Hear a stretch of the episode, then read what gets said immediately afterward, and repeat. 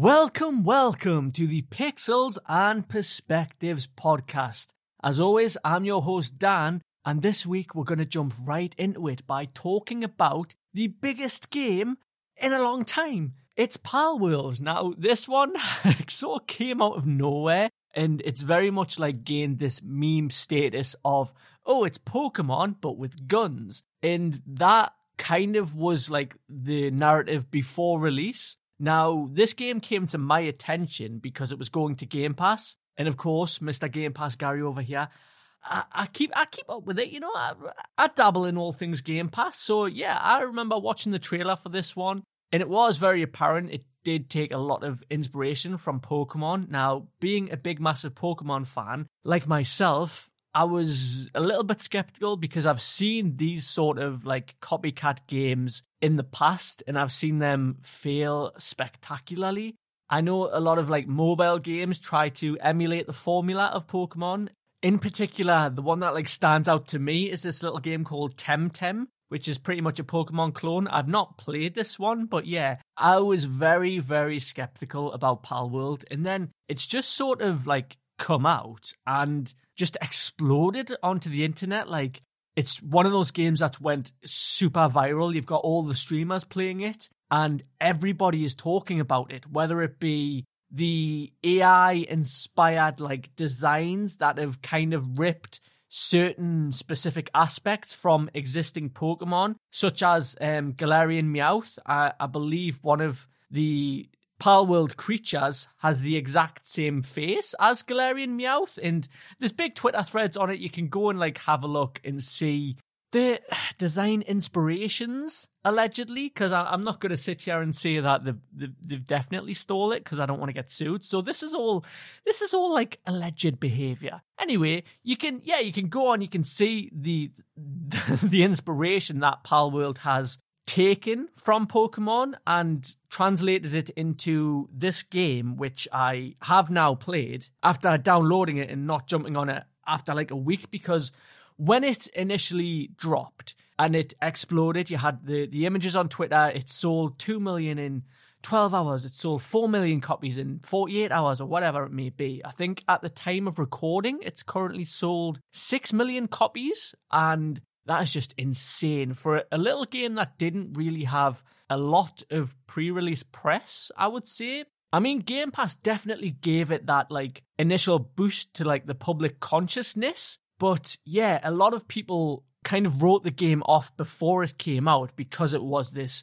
Pokemon clone. And after playing the game, I'm going to say up top, like, I am not into survival games. I don't really like the whole aspect of the point of the game is to just survive, do your own thing, make your own fun. And I didn't realize that Palworld was going to be this sort of game. I thought, like, I bought into the, the, the whole Pokemon with guns hype, and I thought this game was literally going to be like a clone of, say, Pokemon Legends Arceus, because it looked very similar in the sense that like the the pals follow you around and stuff like that, and you've got to collect resources and craft your own like Pokeball things.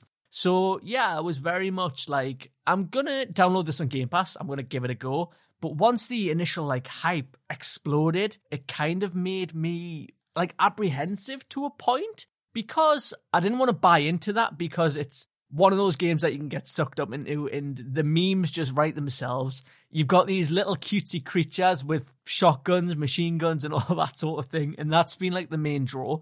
But yeah, I did give it a go and believe it or not, I actually love this this game. It's, it's hilarious because, like I said, I'm not into these sort of survival mechanic based games where you have to like craft your own little like village and build things up from like the ground up. But for some reason, this game just grabbed me like straight away. It starts off very, very slow because you've got to basically like mine for resources and then change those resources into crafting tables, like you can build a fire pit, you can build a little house, a bed, and all that sort of stuff. Like it's very much a survival game, which I wasn't expecting going into it because I was aware that the game did have these sort of like survival elements, and I think that's what initially like put me off trying it straight away. because again, I've bounced off these sort of games in the past, and it was kind of the same thing with Lego Fortnite. It's it has that same sort of vibe. Like you've got to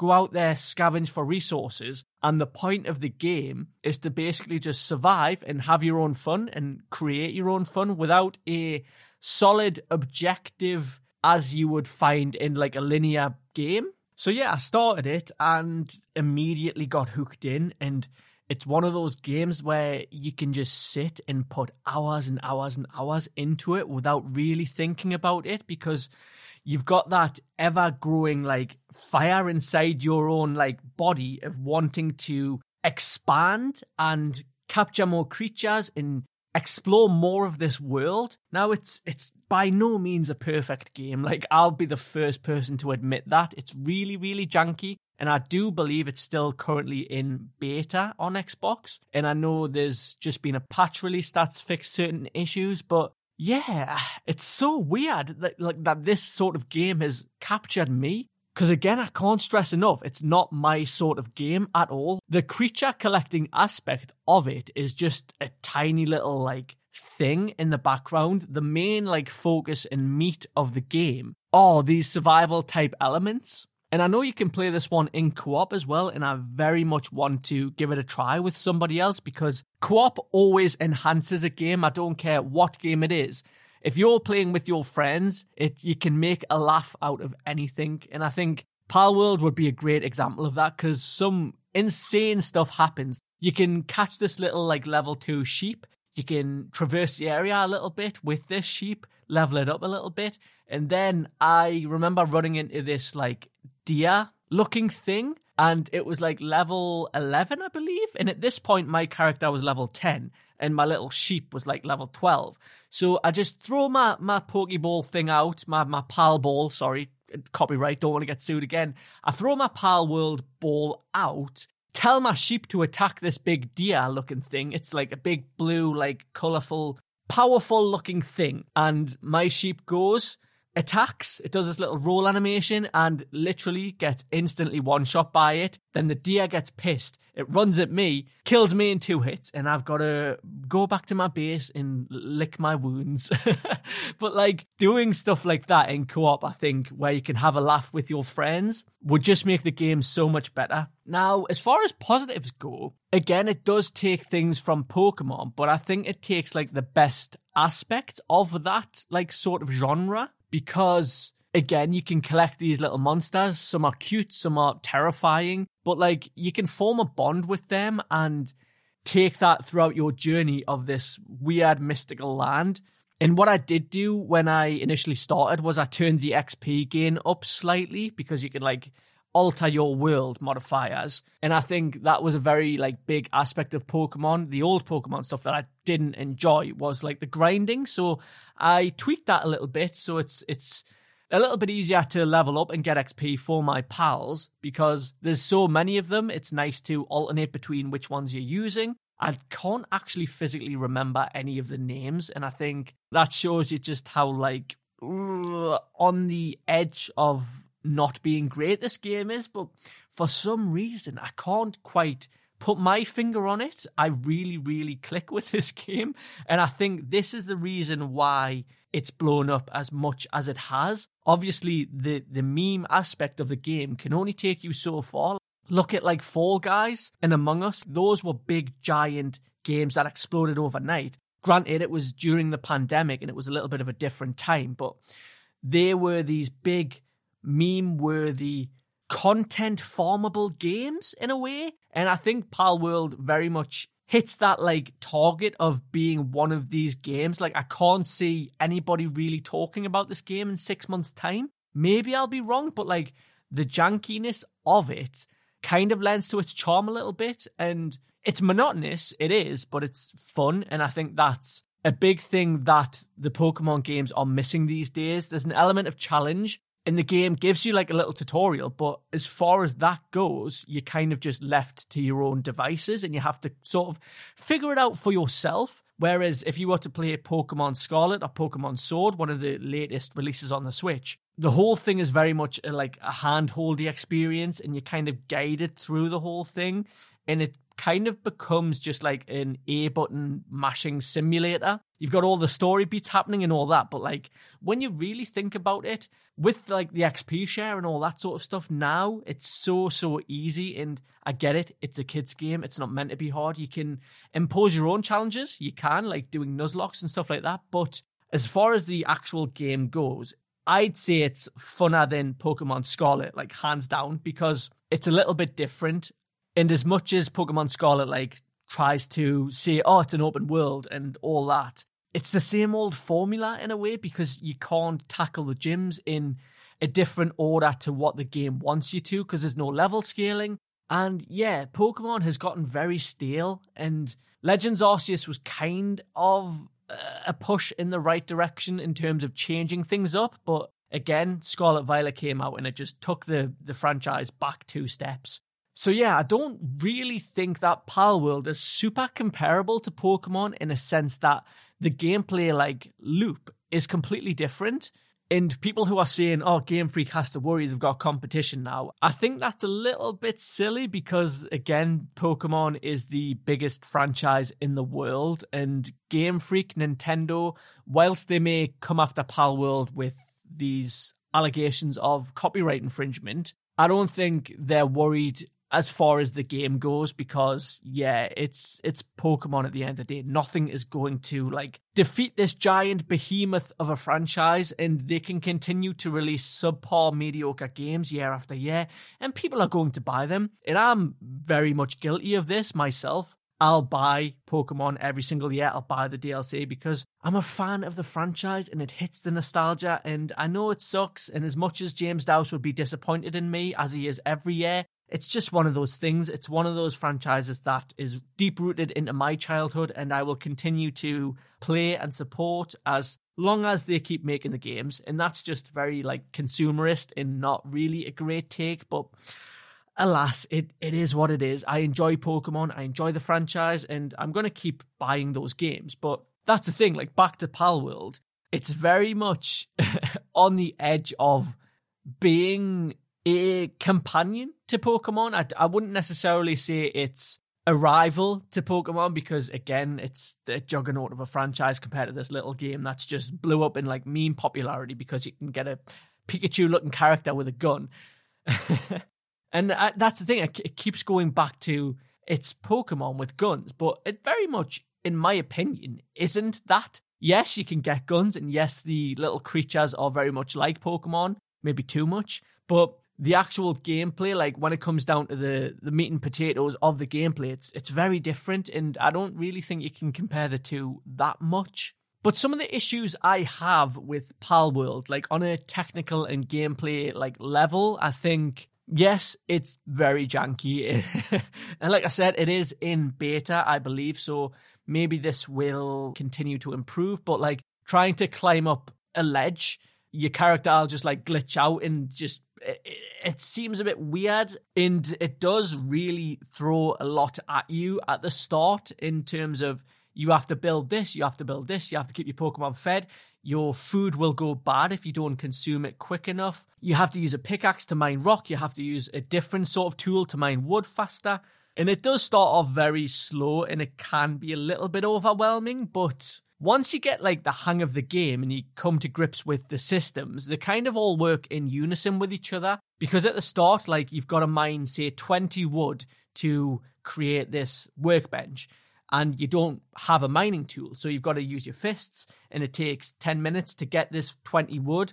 But then as you progress, you unlock different things. You can level up your character. You can carry more resources, which is what I was like putting all my skill points into at the start was upgrading my weight capacity so I could carry more rock and more wood. But you can then farm 20 wood in two seconds because you've got these better tools. So it feels like the sense of progression is good as far as where I'm up to in the, the actual game itself. I'm not super far into it, but I do plan on playing a hell of a lot more of it because it's, yeah, it's fun. And I can't see myself getting tired that quickly with it, which is a big thing that me and Ads talked about last week was with all these new games coming out, you have to be grabbed by a game in order to justify spending your time in it. And I think Palworld has done that. Whereas a game that I bought last week, Sonic Superstars, paid £30 for it from Amazon, and I just cannot get my head around this game. So, so yeah, I'll, I'll move on from Palworld. I will just say that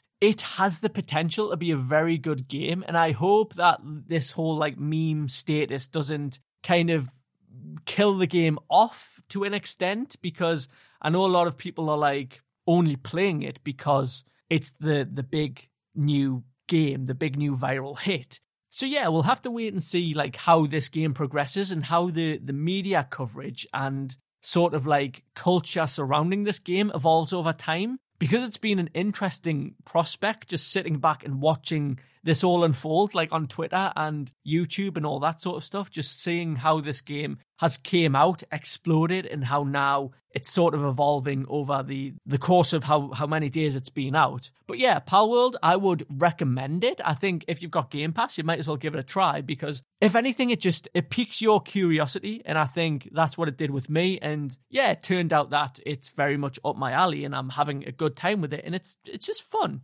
but moving on to Sonic Superstars, like I mentioned earlier, I got this last week and I really wanted to love it, but uh, I just can't. I just can't click with it. It seems as though all of the like gameplay and design choices is just going like out of its way to work against you, the player and I've not really like dabbled in the other characters. I've mainly been playing as Sonic, so I can't like speak to how Tails or Knuckles or Amy plays. But as like a big Sonic fan, I very much prefer the 3D Sonic games, like the older style ones, like Sonic Adventure 1 and 2, Sonic Heroes and all that. But like, I do have a soft spot for the original Sonic games and even Sonic 4 to an extent. Like, I enjoyed Sonic 4, Part 1 and 2.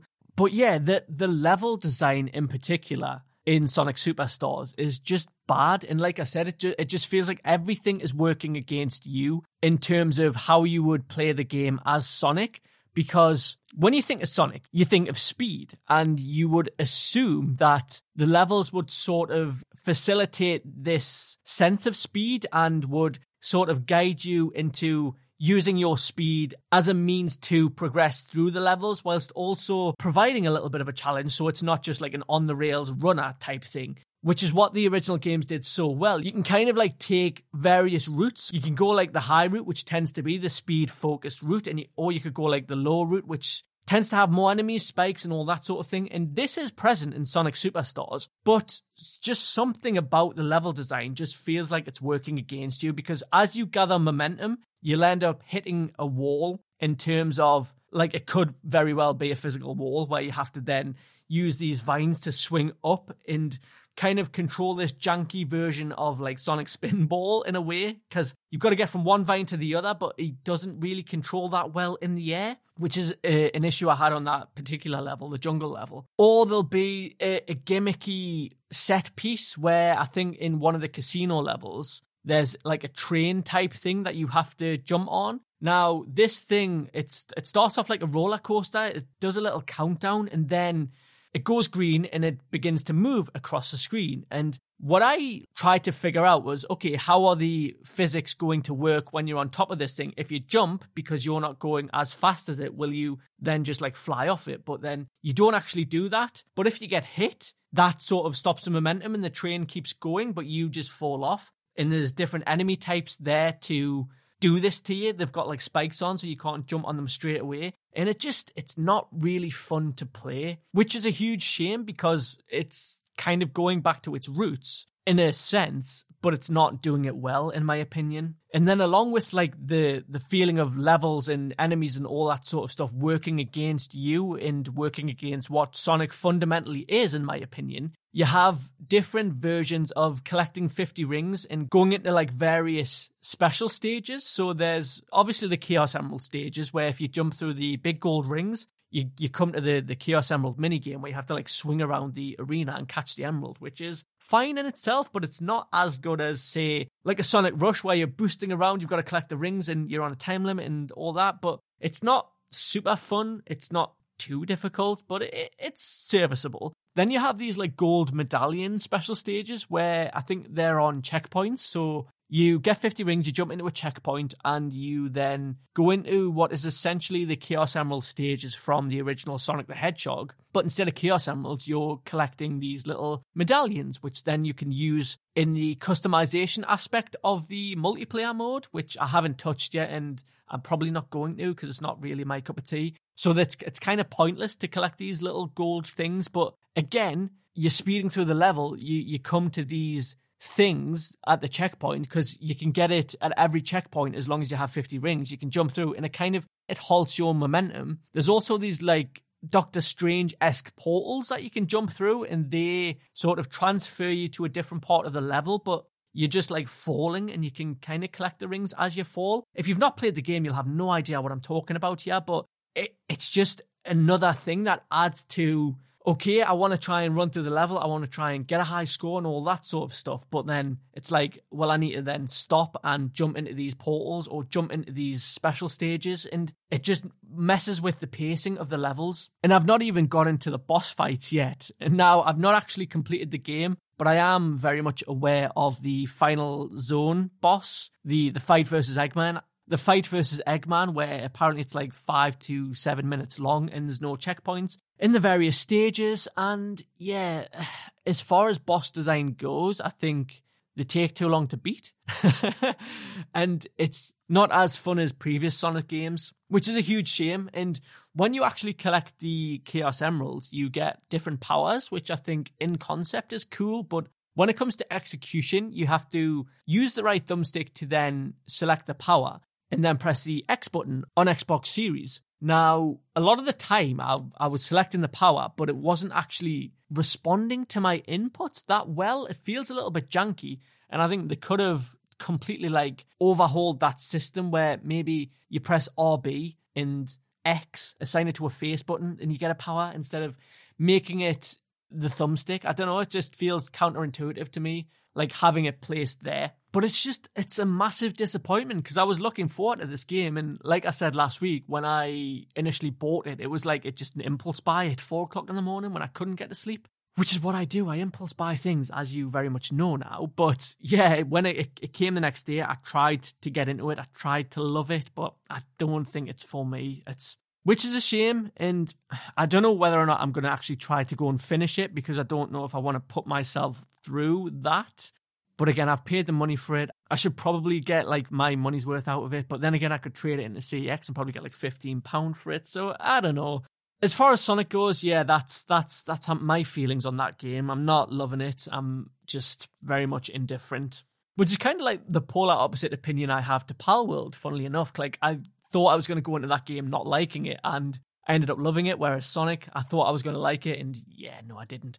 And I think the thing that compounds this issue even more so is that Super Mario Wonder just came out as well, and I played that. And whilst preferring Sonic as like a character and Sonic's games overall, Super Mario Wonder is essentially doing the exact same thing that this Sonic is doing, going back to its roots and like embracing the 2D aspect, but Super Mario Wonder does it infinitely better. Like the level design is immaculate and the platforming and everything else, the co-op is great in Wonder. Whereas Sonic, it's not so much. And I think that's just juxtaposes how bad Sonic is compared to Mario because Nintendo just consistently like hit it out of the park with the Mario franchise, whereas Sega and Sonic are just I've been on a downward spiral since 2005. Let's be honest, they have and it really really sucks but it again it just that's that's the way it is currently with sonic. And if you're a fan of both of these games like mario and sonic and you haven't played either and you're on the fence about picking one of them up i'd say go mario all day.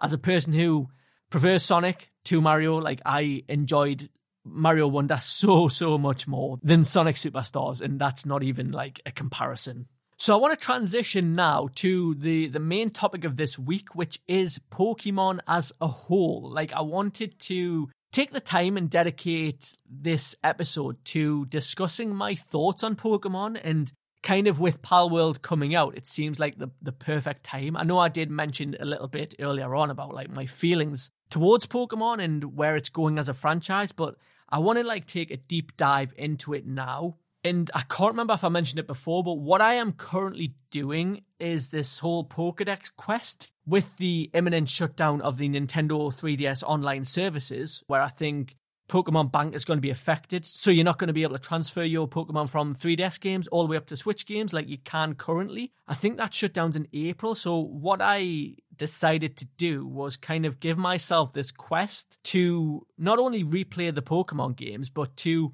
complete the Pokedex, but with the stipulation that all of the Pokemon that are in my Pokemon Home living dex have to be captured or from their original generation, their original region. So, for example, Cyndaquil, if I have Cyndaquil in my Pokemon Home Living Dex, when you click on it, it'll say the this Pokemon was caught in the Hoenn region, let's just say.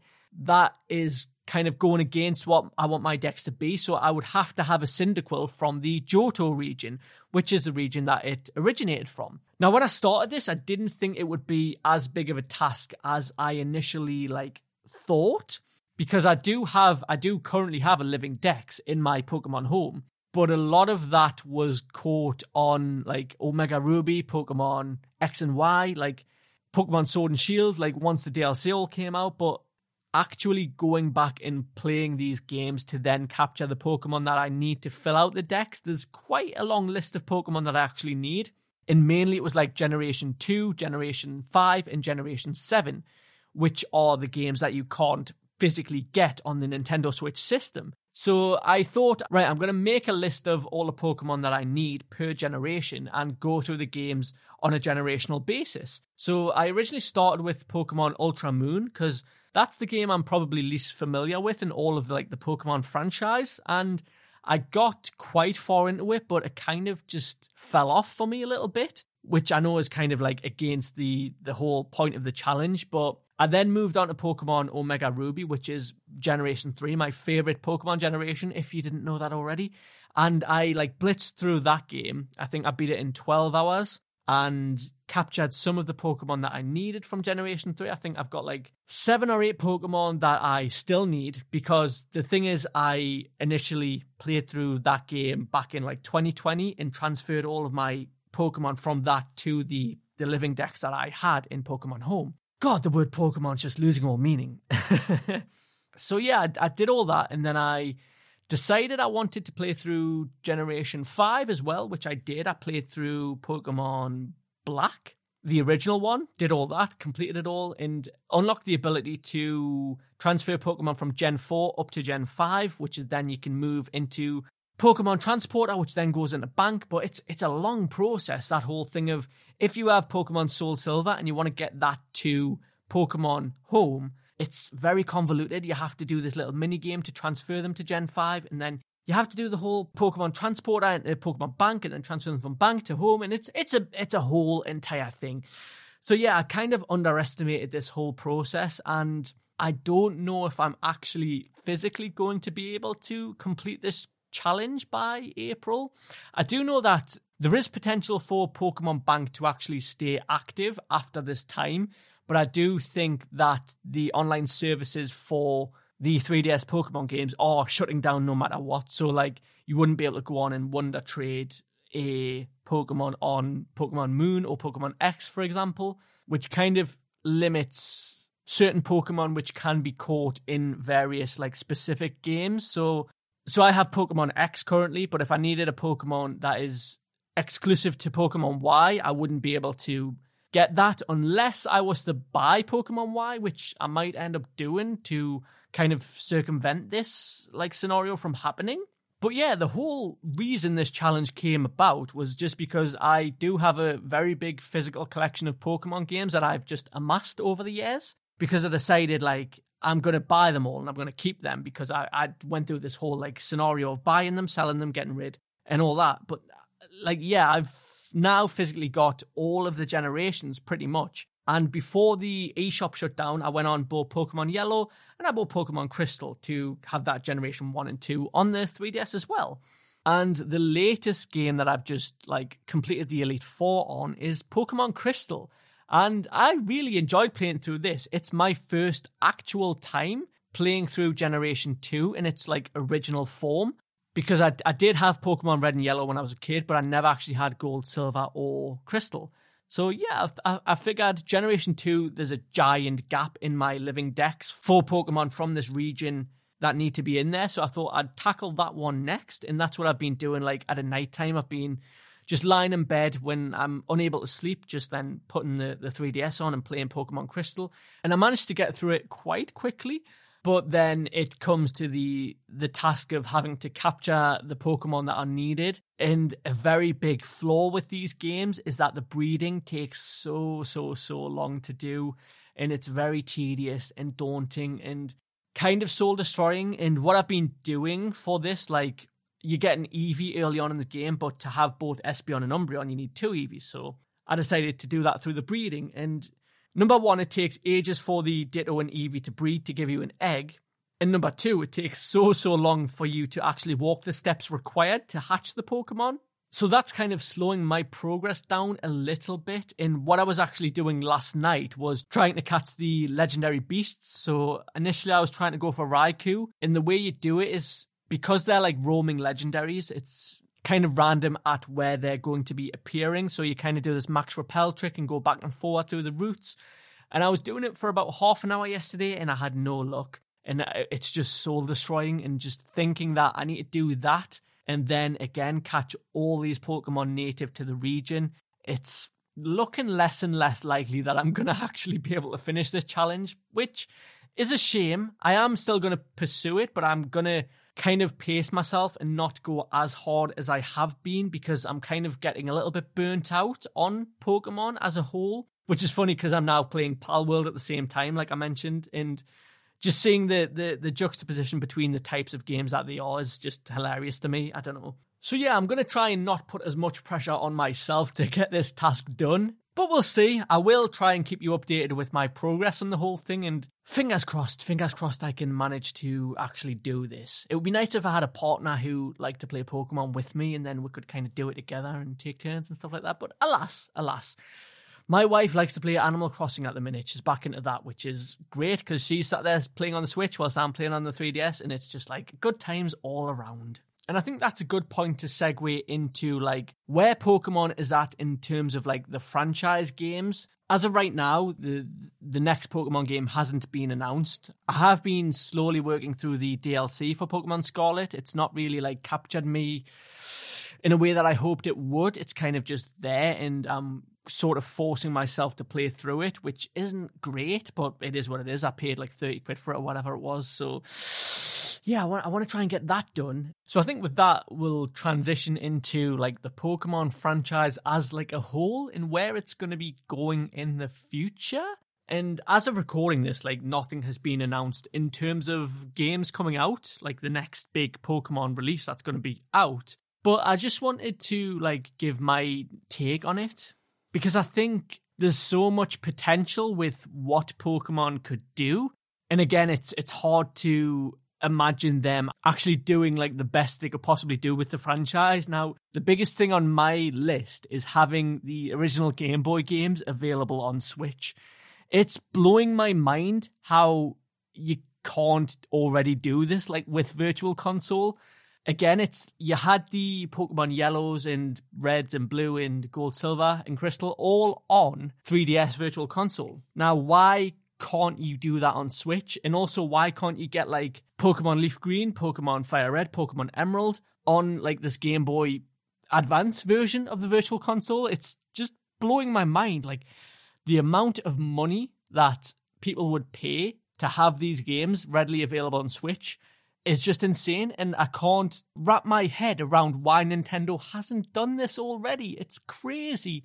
Now, I understand with the Nintendo 3DS releases, you have the dual screen aspect of it, which won't translate well to Switch, but for the Game Boy games, they've got no excuse. Like, why isn't this a thing? Please, Nintendo, just release these games on Virtual Console for Switch. It's just, it's a no brainer. If the Switch 2 does come out, hopefully, like, this is a thing for that console, but again, I just, I can't see it happening because why hasn't it happened already? And that's a big aspect which affects like the completion of this quest that I'm trying to do with the whole Pokemon from their generation thing because Gen 7, Gen 2, Gen 5 are not available on the Nintendo Switch ecosystem. So it's physically impossible. And when this Pokemon Bank thing does happen and does shut down, it's going to be physically impossible to do this. And it just sucks. There's going to be certain Pokemon that are locked to these systems forever. And it's all well and good having like Pokemon on your save files, but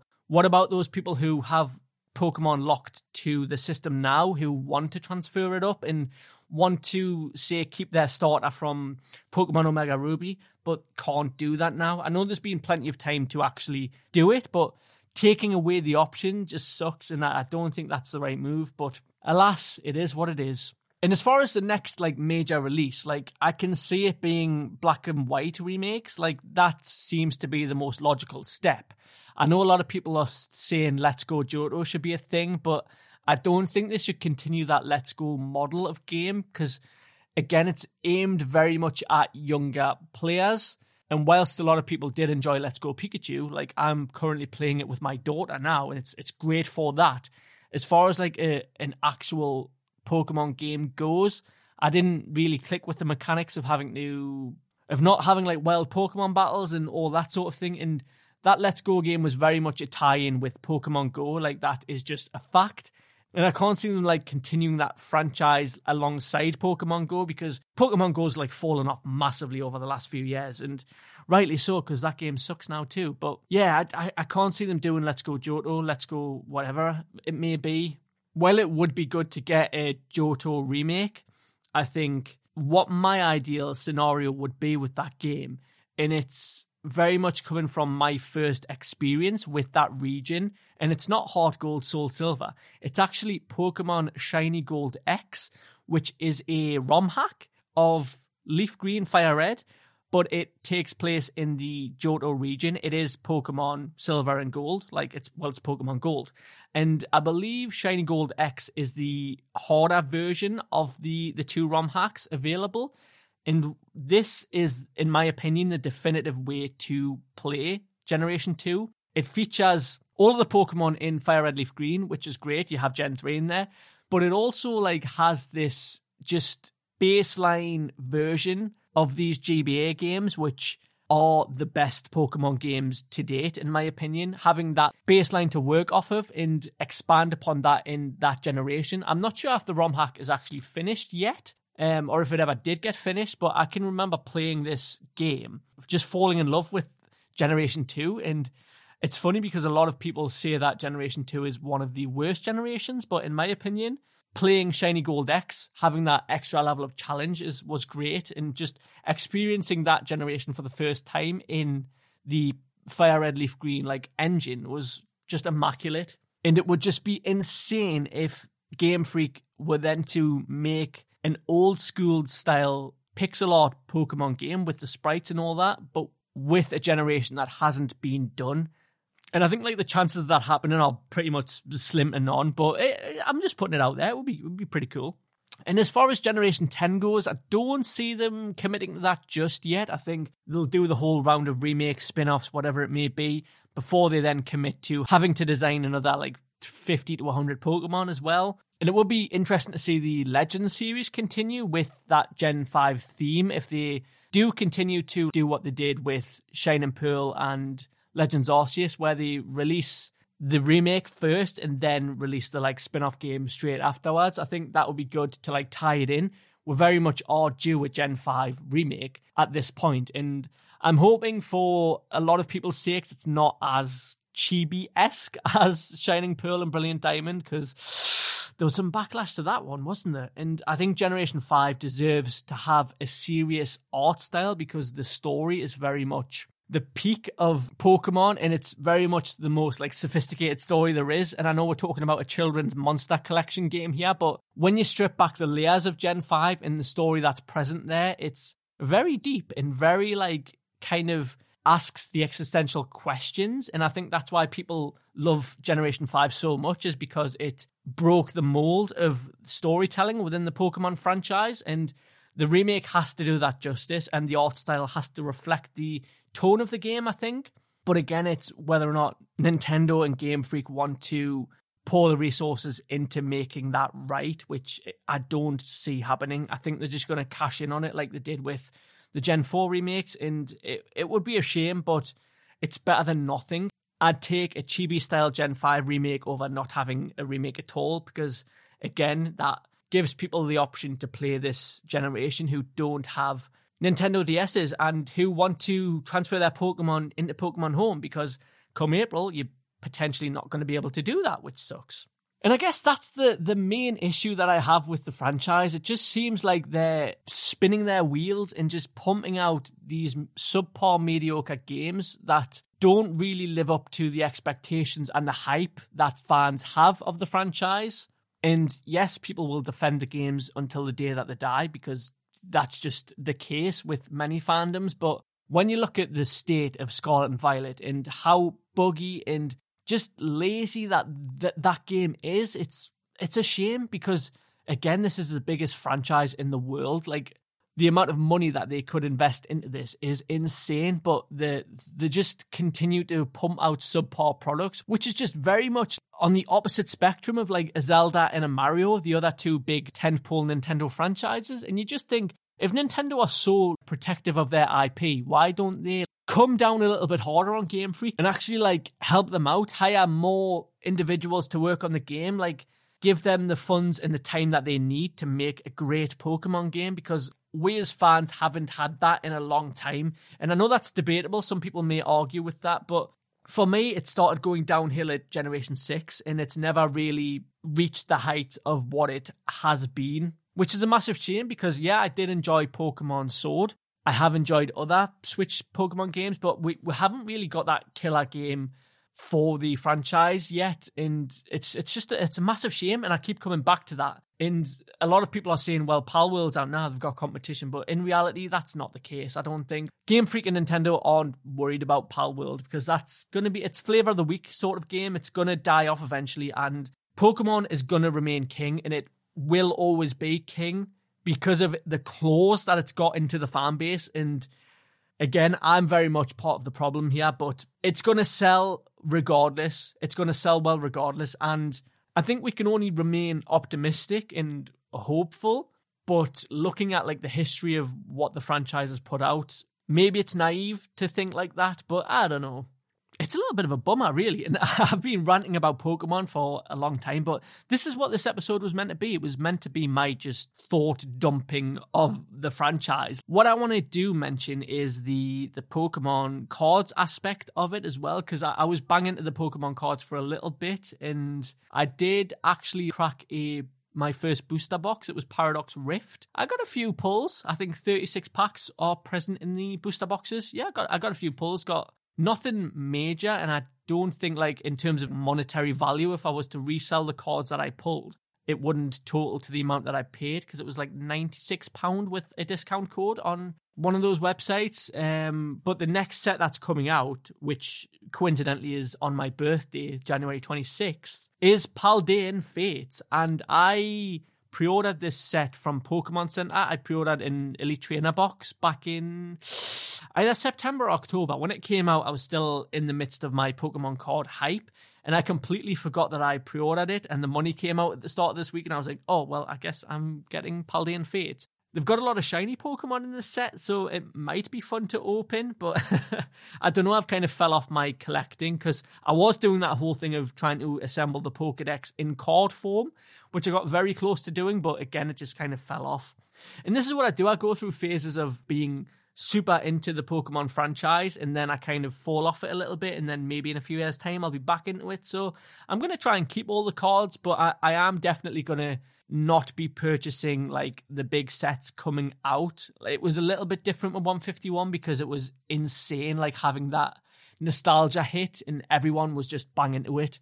But in terms of Pokemon cards going forward, I think the sets for the Scarlet and Violet era, besides 151, have been trash. Like, there's not really been that one big card where I've looked at and thought, oh, I really need to pull that, or oh, I really need to purchase that and it's it's not really been as fun as say Crown Zenith, which was the final set in the Sword and Shield era. But that set was just really fun to open because the pull rates were amazing and like the different sort of cards you could get with the Galarian Gallery cards and all that. It, it, it was fun and it didn't feel like a waste of money. Whereas now I'm kind of after especially paying almost a hundred pound for a booster bundle of 36 packs, I'm kind of like over it. I kind of got it out of my system a little bit. And I think that kind of reflects the whole franchise and like on the game side of things as well, because it seems as though they're just in like autopilot mode and that's kind of transitioned over to the card aspect too.